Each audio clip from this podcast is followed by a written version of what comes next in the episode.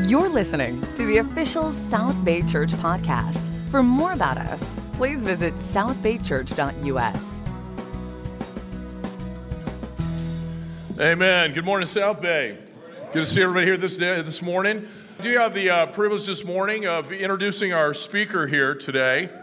Uh, I had the opportunity to uh, meet Chester back in it was beginning of 2017, end of 2016, uh, when I was working with Hope as an advocate. And uh, we've had miscellaneous points of contact through the years at different conferences and different task force. And uh, some people have told me that uh, Jackie and I remind them of the Caucasian version of Chester and Kit. Um, there, there are some interesting dynamics that we have in the marriage. Um, Chester is actually, though, the guy I'd like to, when I grow up, I'd like to become like. And I think you'll, you'll have a better idea of that as we move along in the service here this morning. But uh, just give you a little bit of background, and then we'll get Chester on up here. And that is Chester and his wife Kit there in the front row. Uh, they live in uh, Colorado Springs. They've been disciples for over 35 years and married for 30 of those years. They have two children, Joshua, who is 28, and Alexi, who's 23. And it's really cool. These guys have been around quite a bit. They were part of the original mission team planning to Manila, Philippines in 1989. They were also the part of at least six more church plantings, including one in the Middle East. We need to talk about that one over lunch. I'm curious as to how that all worked out. Uh, well, they uh, served for almost 25 years in the full time ministry. They did have a period of time where they went self supporting, where they uh, were doing real estate, and they had their own restaurant business.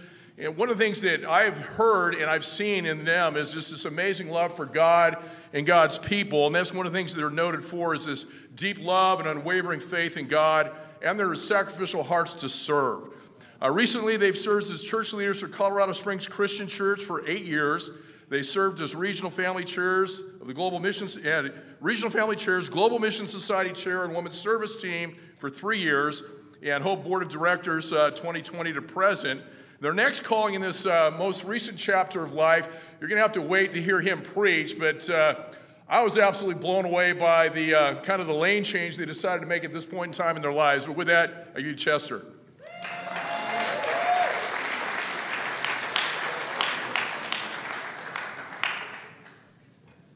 South Bay, all right.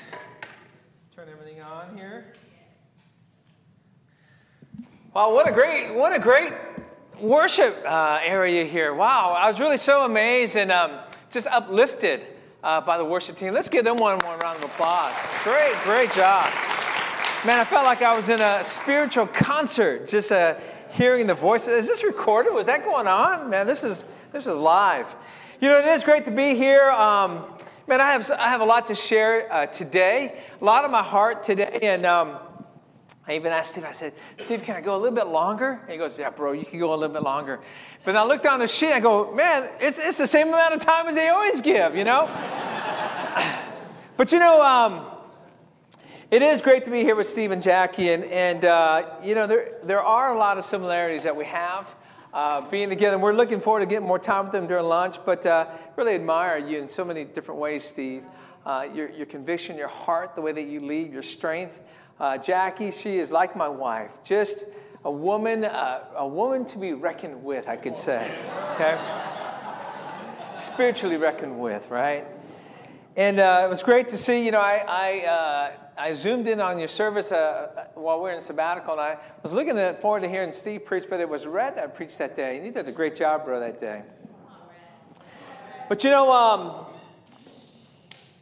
I'm going to share a little bit about the Philippines and, and, um, and uh, just, just our venture, our journey along the way, uh, different missions. I know that you guys are taking up your special missions contribution as well.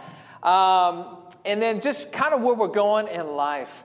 But, um, you know, every year our, our, church in Colorado Springs, and that's where we're leading uh, just recently, we have, we have a theme, right? And our, our theme was called. It was, it was, it was called, called. And it was our, uh, our younger minister that, that, that did that. I go, wow, that sounds like a great, a great calling, a great uh, theme. And I want to talk about calling today. I think, I think calling, more than ever, the world and the nation is going through a lot. You know, we have the political strife, the economic strife. You know, we have uh, the, the pandemic and the isolation that it's caused, and Satan has had a field, a field day just on the lives of so many disciples and people around the world. It is more than ever during these times that God needs light to shine in this dark world. And so, whether you're younger, older, physically, or spiritually, being called is a life changing and life impacting situation. Chosen and called are very similar, but can also be slightly different. Being called can denote a sense of purpose and service. Being chosen is already special, but having a calling feels and empowers one's heart. You know, I remember, you know, growing up, a lot of us growing up, we, we are, you know, chosen during these pickup basketball games. You know, I play football, but, you know, I play basketball. And if you're like me, I wasn't always that first person that was chosen. I'd be at the very end of the line, and they're like, all right, why don't you get on our team over here, right? Too, huh? Yeah. But you know, when, um, let's click here. Boom. Boom. No? It- It's on. Okay. Ah, there she goes. Okay, go, run, run. Don't trip, don't fall.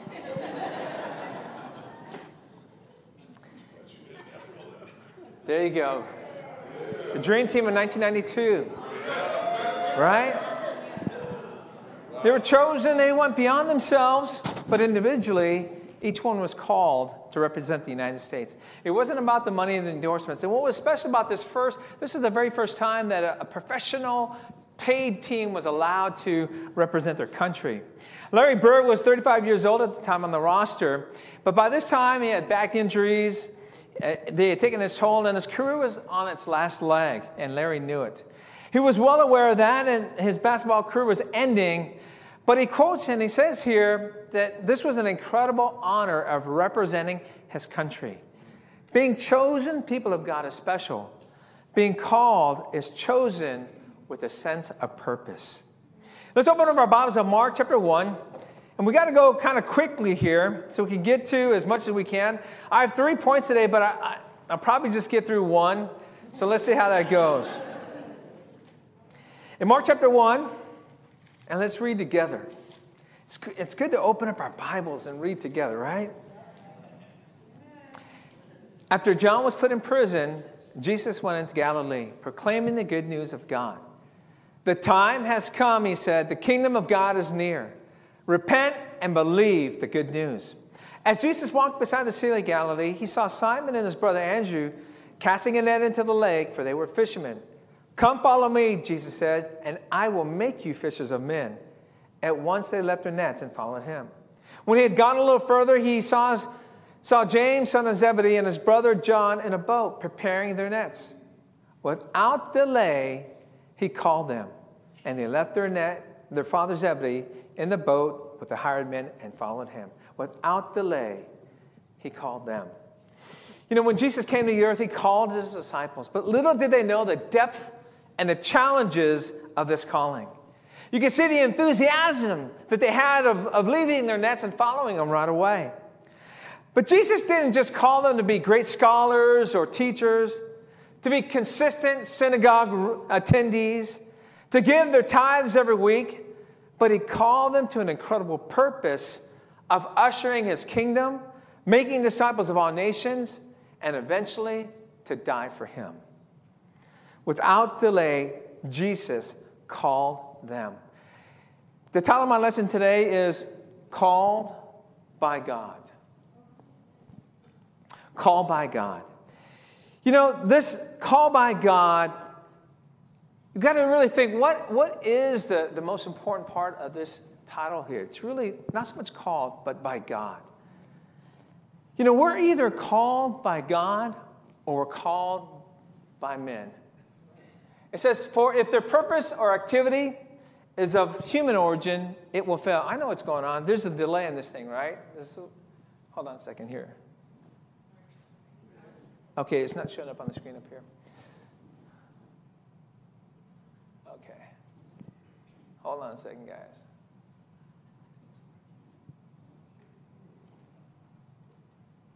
All right. Well, we'll just keep going.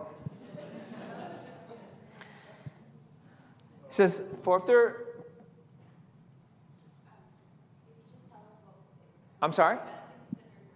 Oh, the clicker's not working. Okay. Uh, next screen, please. For the purpose or activities of human origin, it will fail. But if it is from God, you will not be able to stop these men. You know, we need to, to ask ourselves are we called by God or are we called by men? You know, the first point is called to die. you In April, we celebrated Easter. You know, and the, the Greek word, when Jesus was on the cross, it is finished to, uh, telestai, it means paid in full. Go ahead. There you go. Paid in full. And Jesus paid the price so that we could have salvation. Do you remember that initial calling from God? When you were called into God's kingdom. Do you remember what that was like? Do you remember who God used? God uses people, circumstances, the Holy Spirit, and His gospel to call us. Do you remember where you were at when you were called by God? You know, to be a disciple of Christ, when we were called, we were called to die of our sins. I remember growing up in San Diego, that's where I was, I was converted. I was, I was going to a religious college. It was the University of San Diego. It was actually a, it was a, a, a Catholic university. The bishop lived on the campus, right? But I wasn't spiritual. I hadn't repented. I lacked the biblical understanding and conviction of what a true disciple of Jesus was. I was a churchgoer every Sunday. And I remember seeing my life in the Bible, and I remember being around true disciples for the very first time. The guys that studied the Bible with me. And uh, Randy Cohen and Tom Nettleton, they were, uh, I remember they invited me to the movies. And I went to go see Top Gun. Okay. not, not this Top Gun that just came out, the original Top Gun. I actually cried, you know, watching the, this Top Gun that came out because it brought back so much memories of what it was back in, in 1980s, right? And I was watching Top Gun, and, and I remember that one. This I was a non-Christian. I was invited to this movie, and was, both brothers were sitting next to me. And I remember that one scene when Tom Cruise and Kelly McGillis they, they were they were going to have that that sex scene right on, on the on the movies. And I thought I was thinking in my in my heart, wow, this is this is the best scene coming up. And all of a sudden, these two brothers that were sitting to the right and the left of me, they just started putting their heads down. And I looked at them and I go, what is going on? Like, this is weird. They weren't even watching that part of the movie. 35 years later, I'm still talking about what those two brothers did at that very moment. Little did they know that I, I was already, I was immoral with my my girlfriend that, you know, I convinced her at one point she got pregnant, and I convinced her to have an abortion. And yet I was religious and going to this religious college. And I remember the, the, the calling and the cost of becoming a disciple. And I fought God during that time. I said, I, I, I didn't know if I really wanted to give up everything for this thing called, called discipleship. I weighed out the cost, and I remember making the decision and surrendered to Jesus Christ. And I said, you know, I'm going to make Jesus Lord. And in February of 1986, I was baptized into Christ. You know, this initial calling is special for all of us. And God calls us, but He calls us also to, die, uh, to die daily. In Luke chapter 9, right, he, talks about that. In, in Romans, he talks about being living sacrifices. But I do believe that there are times in our lives, not this that original calling, that there are times when God will call us once again to die. There are milestones in our life. And if we look back at our lives, each one of us, we can see different milestones where God has called us to lay down our lives to die once again. Sometimes He calls us to die, uh, you know, to our, to our sins, and sometimes He calls us to die to our comforts. You know, calling us to die to our sins. In Second Chronicles chapter 7, let's turn there. In verse 11. There you go, it's working now. Did I do that or did you do that? Oh, I did that? Okay. I thought the Holy Spirit did that. In Second Chronicles chapter 7, verse 11 through 16, David was already gone. King Solomon was now building the temple. This is where God would now come to be with Israel to hear their prayers. God was more concerned about the hearts of the Israelites more than he was about the building that they were worshiping in. King David and King Solomon were not perfect, and at different times they had drifted from their relationship with God during their kingship. But God knew that his people would stray once again. In 2 Chronicles chapter 7, verse 11, this is what it says. When Solomon had finished the temple of the Lord and the royal palace, and had succeeded in carrying out all that it, he had uh, in mind to do in the temple of the Lord, and in this palace, the Lord appeared to, to him at night and said, I've heard your prayer and have chosen this place for myself as a temple for sacrifices. When I shut the heavens so that there is no rain, or command locusts to devour the land, or send a plague among my people, if my people who are called by my name will humble themselves and pray and seek my face and turn from their wicked ways, then I'll hear from heaven and will forgive their sin and I will heal their land. Now my eyes will be open and my ears attentive to the prayers offered in this place. I have chosen and consecrated this temple so that my name may be there forever. My eyes and my heart will always be there. Wow, what a special time. God knew that his people would once again stray away. And so he wanted to have this temple so that he could be there waiting for them to come back to him. But he says, if my people, if it was conditional, if my people who are called by my name will come and pray to me, and he gives them this outline of how to come back to God. He says, first of all, you need to humble yourselves. And then he says, Come and pray to me. And then he says, Seek my face and then turn from your, your, wicked, your wicked ways. And he says, Then I will heal their land. Call by my name. They were Yahweh. They called him Yahweh. But there were other gods around that Mesopotamian time. There were different gods, the fertility god, the famine god, the pestilence. And these different gods that the people were straying and starting to worship once again. But God warned them in Deuteronomy 6 not to go to these idols. I really believe today Satan is gripping the church and this world more than ever.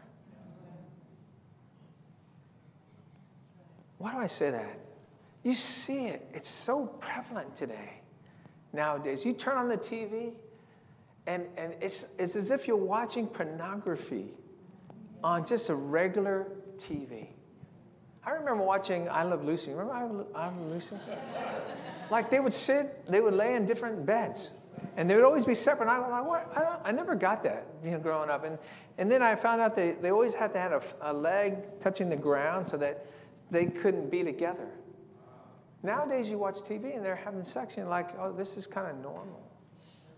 You know, I remember when I first got baptized, about six months later, I was working in San Diego for this company, and I was sent to Denver, and um, they gave us a little house that we lived in for like three, three months. And I had gone back and fallen into all the sin that I did right before I became a Christian. But back in, the, back in those days, we didn't have internet and all that. I, I would make these sex phone calls. And I remember coming back to San Diego with all the disciples and being in a group. And I remember saying, I have a decision to make. Either I get honest with my life, or I'm going to bury this for the rest of my life. I praise God that I got honest with the brothers at that time. You know how embarrassing that was? How, how tempted I was not to say something? And why am I even sharing this in this group here when we're being called, when we're talking about being called by God? The, the bottom line truth is if we are not pure vessels before the Lord, God, God will not use us the way that we need to be used.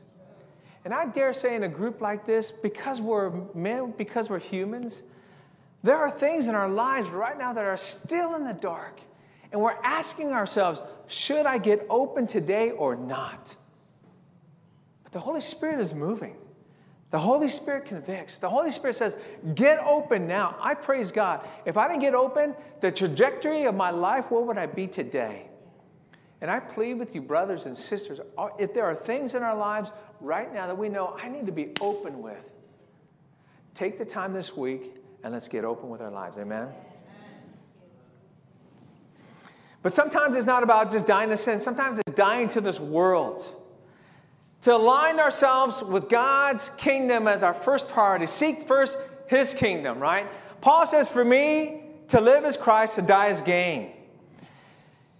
You know, for some reason at baptism, we give up everything. But over time, if you've been around a long time, we start to, to grab things and start bringing it back and start, start claiming these things back in our lives.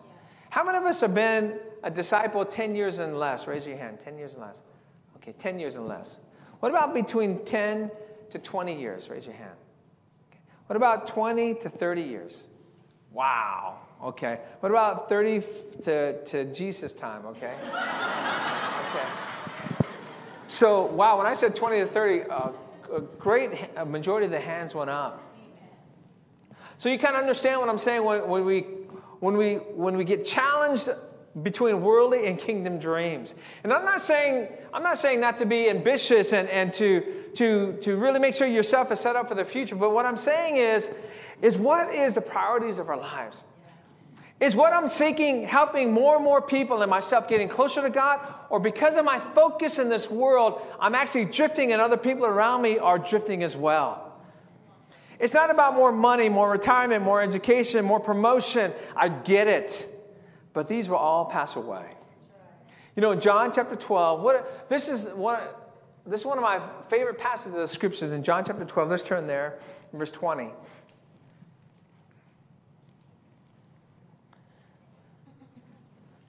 If you're visiting with us today, you might be saying, Oh my, what is this guy talking about? I, I thought we were just going to sing a few songs and he's talking about sin and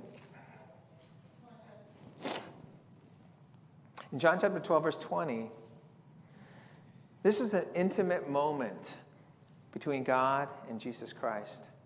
And I really appreciate the fact that, that, that, that God allowed the Apostle John to record this so that we could see this interchange between, between Jesus and, and his Father.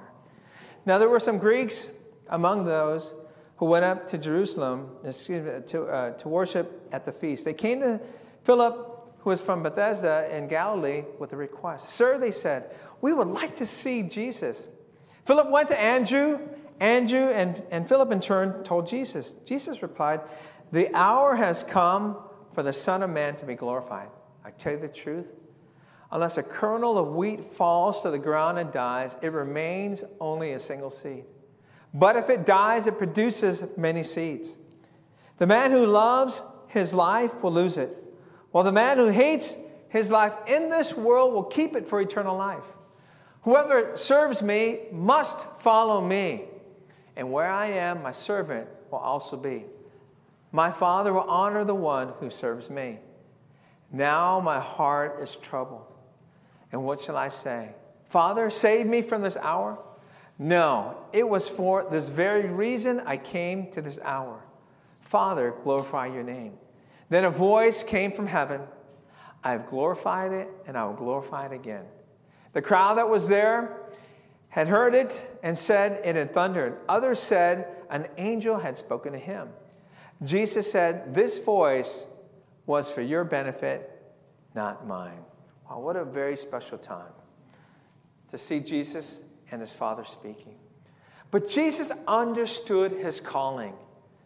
In verse 27, it says, It is for this very reason I came to this hour.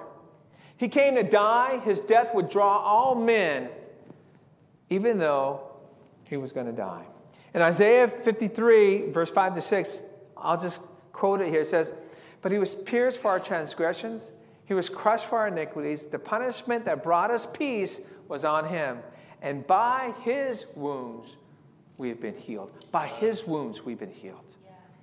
If Jesus never died, where would we be today? But you think about this the disciples are there witnessing this happening. I don't think they got it at first, but Jesus was talking about his death. And then he says, Any of you that follow me must be as I am. And so, didn't he just talk about his death?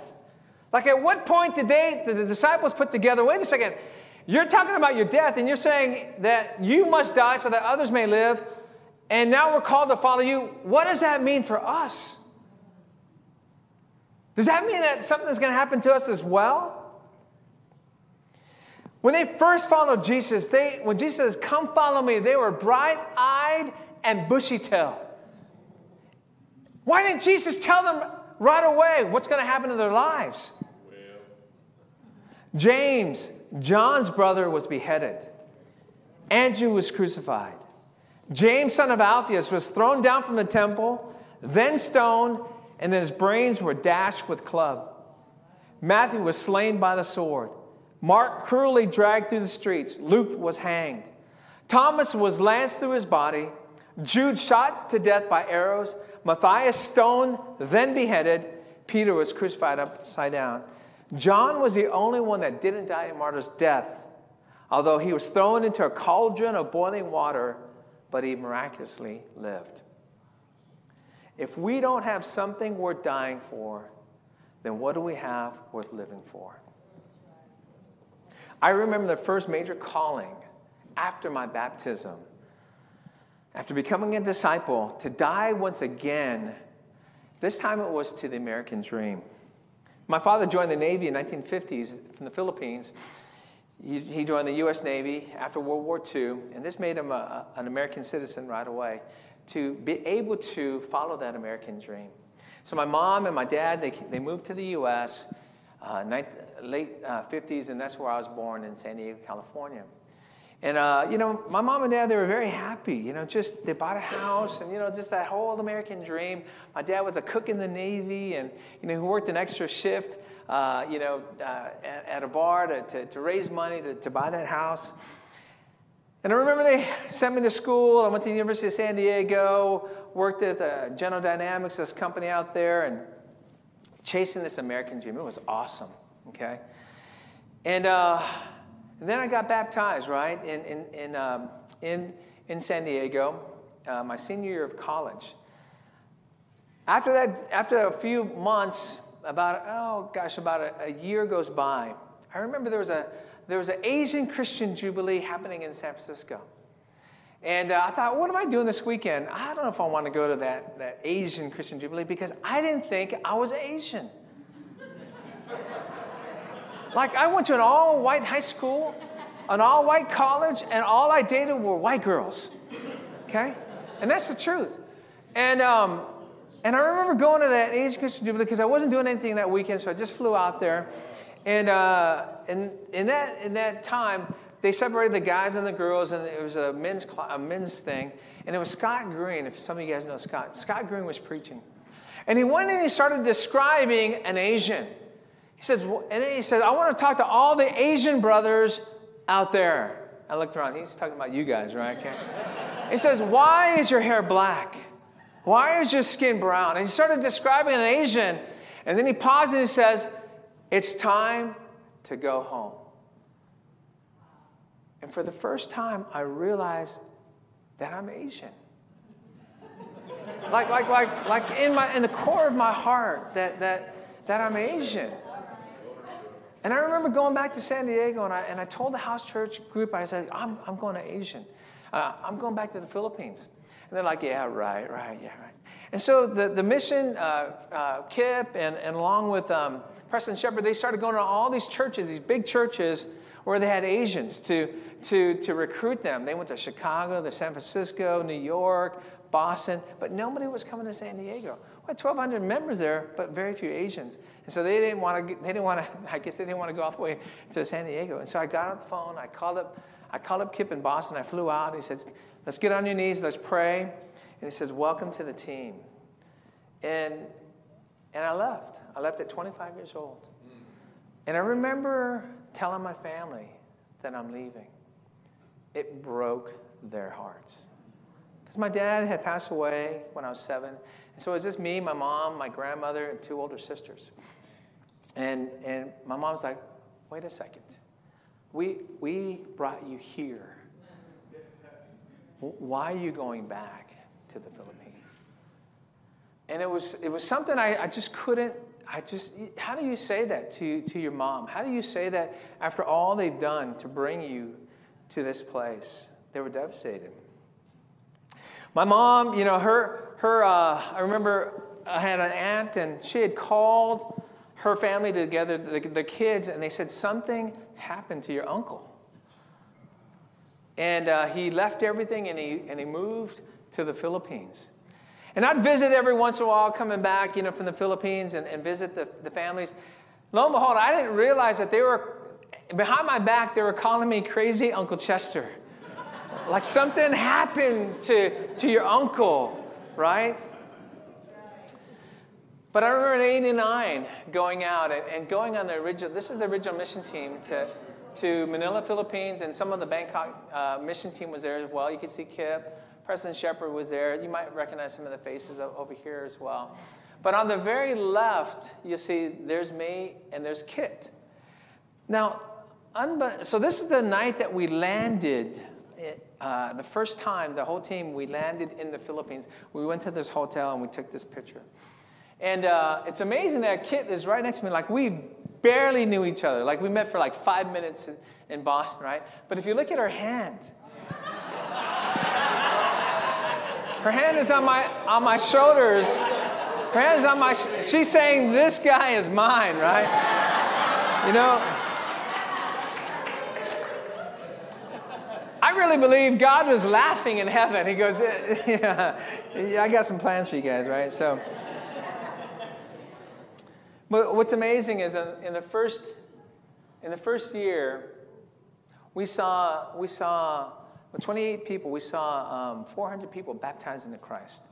It's, it, was, it was just flat out uh, uh, God. God was just moving in a very, very powerful way.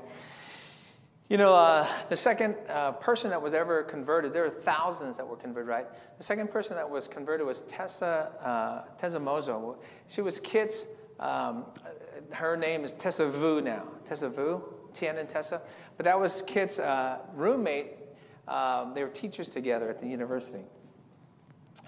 But, um, you know, I want to just take a second and really just thank everybody here. You know, sometimes we give to special missions and, and, and we just give and give and give and give through the years, but we, we sometimes forget that it really means people's souls are being saved. Like my, my mother in law is saved. My, my sister in law is saved in the Philippines. We have families still in the Philippines that people are given to because of special contribution. I appreciate you guys, appreciate giving to the Middle East, the different places that you guys have given through the years Mexico, Central America, the Baltic, Nord, uh, Nordics. Because of your special contribution, people are saved. Amen. You'll get to heaven one day and you'll see people and you won't even know who they are. But they're going to thank you for what you've done during this time. The LA church has a reputation of giving so generously.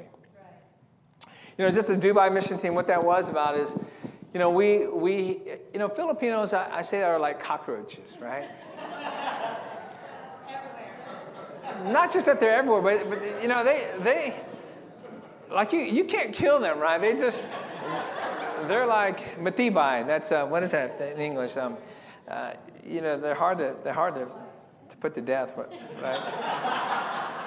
but I remember, you know, helping the team, we're going to send about 12 Filipinos to Dubai. And we were, at, you know, interviewing, and all, the only question that we really wanted to hear was this. We said, are you willing to die for Jesus Christ? Oh my gosh. Hold on a second.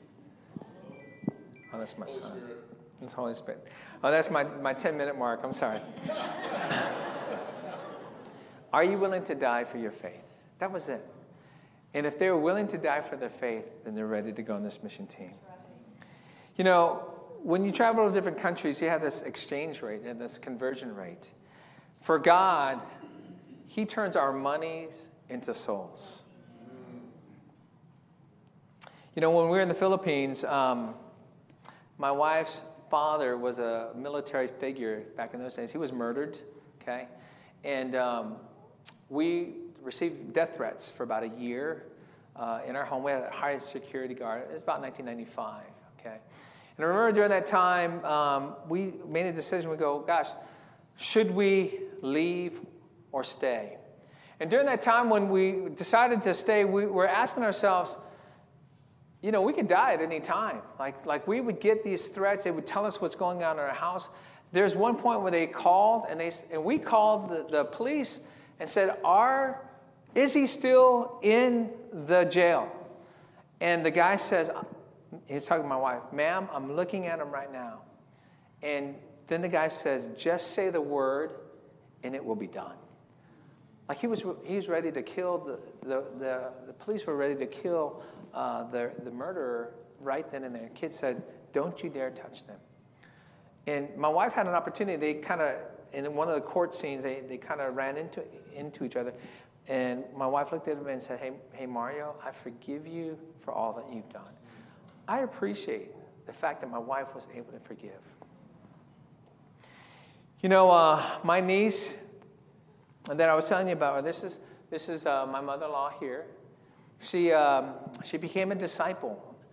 After we stayed, um, she moved in with us and she was baptized into Christ. And, um, and then she went on a mission field at 65 years old.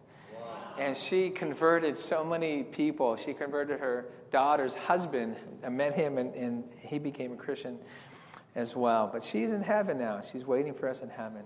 But you know, my niece, the, the one that was calling me crazy, Uncle Chester, um, she now goes to San Diego. She went to San Diego State in 1994.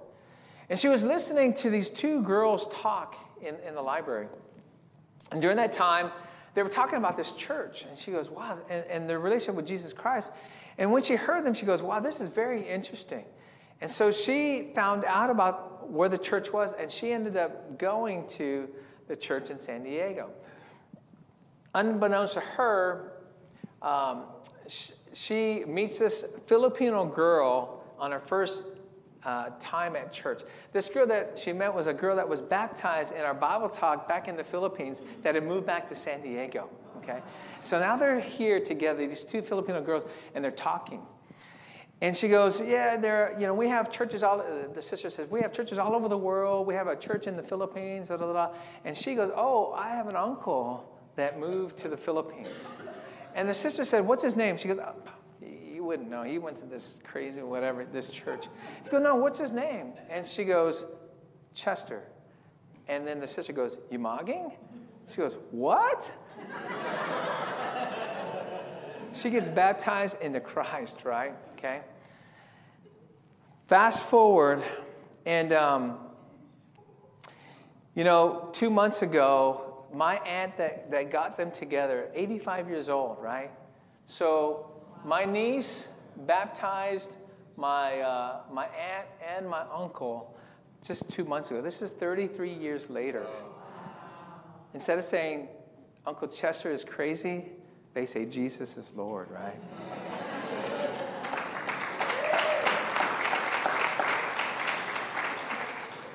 I just want to ask you here today is the kingdom still worth dying for. You know, under this, this point, I just want to say, you know, we need to realign our dreams with God's dreams. Okay, I have two more points, but I'm going to say it in five minutes, okay? five minutes. How much more time do I have, honey? Five minutes, okay. Yeah. Grace and mercy. No grace and mercy here. So call, call to grow, okay? in, in Hebrews chapter 2, verse 9. I love this passage here. It talks about Jesus.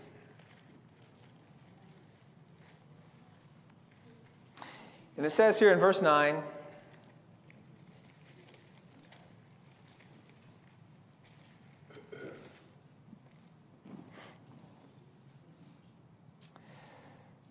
But we see Jesus, who was made a little lower than the angels, now crowned with glory and honor because he suffered death, so that by the grace of God he might taste death for everyone.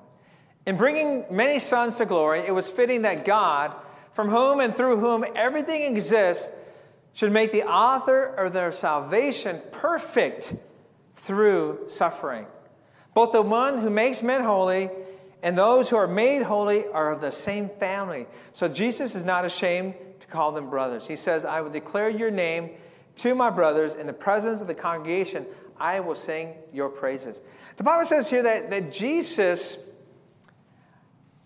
was made perfect How can something that's perfect be made perfect?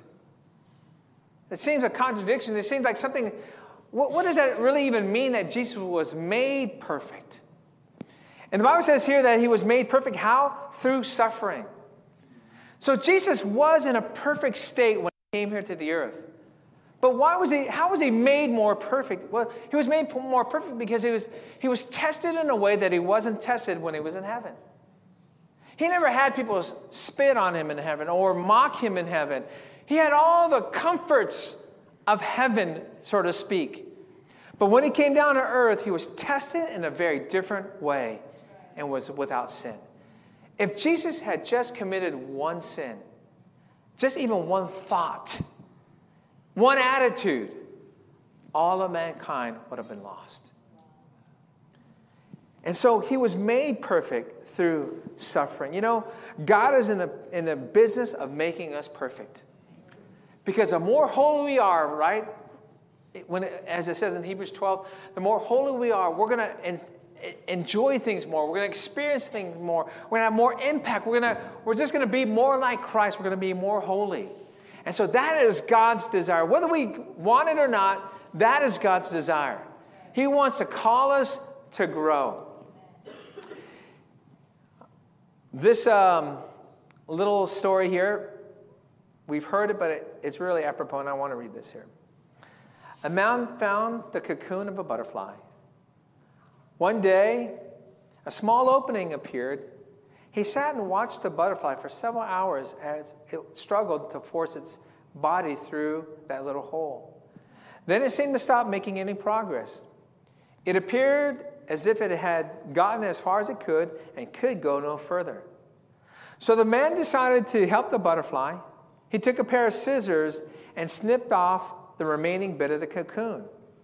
The butterfly then emerged easily, but it had a swollen body and its small shriveled wings. The man continued to watch the butterfly because he expected that at any moment the wings would enlarge and expand to be able to support the body which would contract in time. Neither happened. In fact, the butterfly spent the rest of its time crawling around with a swollen body and shriveled wings. It was never able to fly. What the man, in his kindness and haste, did not understand was that the restricting cocoon and the struggle required for the butterfly to get through the tiny opening were nature's way of forcing fluid from the body into the butterfly's wings so that it would be ready to, for flight once it achieved its freedom from the cocoon. Sometimes struggles are exactly what we need in life. If you're going through a struggle right now, I want, I want to ask you do you see God in the picture? Because if you don't see God in the picture, you could get embittered and walk away if there's not a joy right now, like, like I'm excited to be a disciple, I mean, then, then there's already something that's, that's, that's already, you know, drifting. And you gotta, you gotta be aware of what is that that's causing my heart to drift. God wants to bring that out. God wants to make that whole. And God won't stop until we are whole. You know, this past year has been probably the last few years have been the most challenging years of my life in 35 years as a disciple, right? A lot of us have had challenges. We've had so many deaths in our church, the small church. I mean, very, very close friends. You might have even seen a special of one of the brothers, his two boys has uh, died. Was on um, Hulu. It's called Poison. Uh, Matt Riviere, his, his two boys died. They were very close. I mentored his two boys. They both died of, of they were uh, experimenting with stuff and, and they died of fentanyl. That was just last year. But so many, it, my wife said to me, honey, I think we need to take a sabbatical. I said, honey, I, th-, I was so out of touch. I said, babe, may, maybe you could take a sabbatical, but I'm fine. But as I studied it out, as I looked at it, I said, man, I really need it. And I realized there was so much stuff in my heart from last year, I couldn't even get out of bed. I mean, I, it, was that, it was that bad after taking time and really searching my heart and saying, God, and I said, God, what do I need to change? What do I need to grow in? That's one of the scariest prayers to pray. Like, God, change me no matter what. I praise God that I prayed that prayer. And in doing so, God revealed some things in my heart that I was trying to do more on my own than God. And I, I realized that I just need to let God be God. And God will do the rest. And after understanding that, I, I would say today is I, I'm probably more excited about Christianity and God more than my whole Christian life. Like this is this is I feel like the best I've ever done spiritually.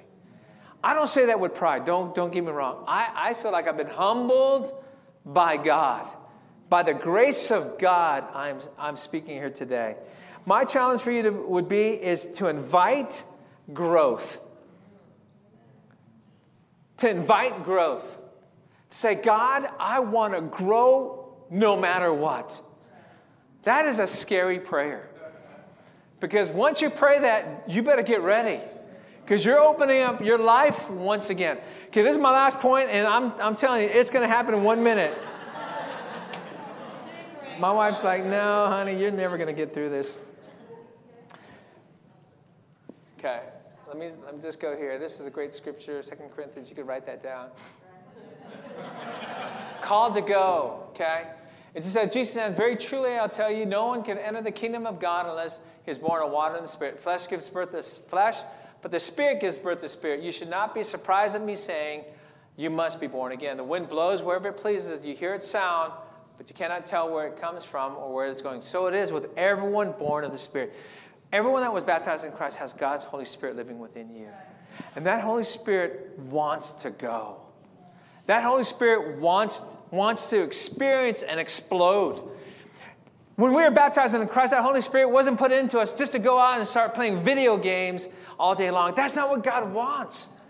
And so when I say called to, to, to go, like, like to be able to say to God once again, God, I will go and do whatever you want me to do. Amen. Not just when I was baptized, but even today. And I'm not saying, when I say go, I'm not saying go to a different country. I'm not saying any of that. But go to where God wants you to go next. To do what God wants you to do next. Not to stay where you're at, but to say, God, what do you want me to do? I will do anything and everything for you, no matter what that is. You know what I'm saying? And to wait for God to answer that question. If it's, you know, a Bible talk leader, be a Bible talk leader, ask a friend to, to, to church, start a new hope project, confess your sin, whatever that is, go on the mission field, whatever that is, go. When I was a young disciple, the very first responsibility I ever had, it was an amazing responsibility. You know what it was? It was setting up the chairs at Bible Talk. I remember the brother says, Paul Chacon says, Hey, bro, can, can you set up the chairs at Bible Talk? So I, I would leave my work with my suit on or whatever, all that kind of stuff. And I'd go early, half an hour early to, to Bible talk. And I remember setting up all the chairs, and I would sit in each chair to see if that person had a clear vision to the Bible talk leader. And I remember sitting in the chair and waiting for all the disciples to come in and, and, and sit down. And as they sat down, I would just look at them and say, mm hmm, yeah.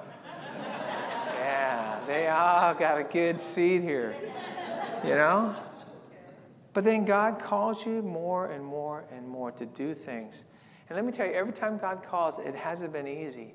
And most of the time, it's been scary when God calls. I want to challenge this group here. Those that are between 15 and 29 years of age, you know, these, these are the times to dream. You got the energy. This needs to be your dream to go. For those of us that are 30 to 45 years old, you know, I, this, for this group here, what I want to challenge is sometimes we look at that generation before us, like, like the older people like Steve, and, and, and, and you hear these, you know, you hear like, oh yeah, those were the glory days. Let, let's stop talking about the glory days of the older people. These are your glory days right now. Yeah. It is really up to you to, to ask God's Spirit God, what do you want me to do? Where do you want me to go? I mean, this is your time now. For those of you that are 40 and above, Sometimes we think uh, this is time to kind of go in for the landing, especially if you're 50 or 60. It's like, yeah, let's time to. No, no, no. This is the best time of your Christian life. Why? Because we have the resources, we have the knowledge, we have the experience, we have the history. We got God's Holy Spirit within us. It's just time for us to say, God, what do you want me to do now in my life? Amen. For my wife and I, honestly, it was like, we're ready to come in for a landing. We're almost 60 years old. And there was a need that came up in, in, uh, in Bangkok, Thailand, to, to go and replant this church in Bangkok, Thailand. And I'm like, all right, guys, have a great time. That's a great, that's a great idea. But for some reason, God kind of brought it back to us again. And I'm like, wait a second, whoa, whoa, whoa, whoa, whoa, whoa, whoa, whoa, whoa. You know, money, kids, you know, all the things. I line up everything. But then when I look at the calling in this nation, and this nation that needs to be saved, they went from 350 disciples to 90. They've had, they've had 20 leaders in the last 30 years. That church is going to die. They're overseeing a whole nation of Laos that only has six disciples left. I could go and I could say, Who's going to go? And, and I was actually setting up other people to go. You know, we had a couple that was supposed to go, but God says, No, no, you need to go. And it really challenged our hearts. And so we made that decision to, to, to go back and skip, skip, skip, skip, skip, skip, skip. So this is, this is it right here. This is Thailand.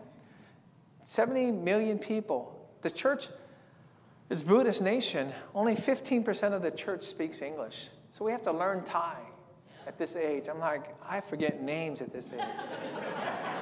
well. Bangkok. This is this. This is what it's like. It's a city. That we're going to be living in a city. If you've ever been to Colorado Springs versus this? I mean, you know, um, you know, you can see the, the different culture. You can see the culture there. But you know we've taken, this is my wife, my kids, some, we've, we've taken different teams there in the past. This is, a, this is a, an idol here. Uh, we've served at Hope over there as well. Fast forward, fast forward. So just what is your calling? You know, we're called to die, called to go, and called to grow. Brothers and sisters, you know, this is God's kingdom. You know, what are we going to say when we get to heaven? Right? God, God is waiting for us. And to be honest, God is waiting for us to, to die. He's excited about the day that you die. Like, like he's waiting for that day that you die. Like, you know, he's, he's seeing a, a bus come to hit you and goes, here it comes. Yeah! And, and, and, and the reason why God's so excited is because he's in heaven. God's in heaven with all the, the Disneyland that He wants to show to you. And the Bible says that He's going to wipe away every tear from our eye that day when we get to heaven. Brothers and sisters, I love you. Thank you so much. It's great to be together.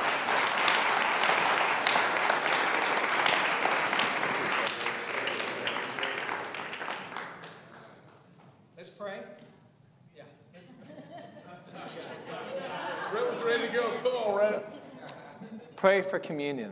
Okay.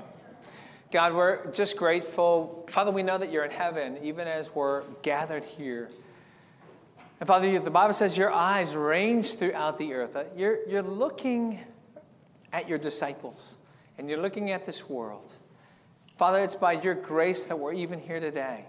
I just pray, Father, that uh, we can be grateful that when it was Jesus' time to come down to the earth, to be called to die for us, that he did not relent. Thank you so much, God. We love you. Help us to always remember what Jesus has done for us. We pray this in Jesus' name. Amen.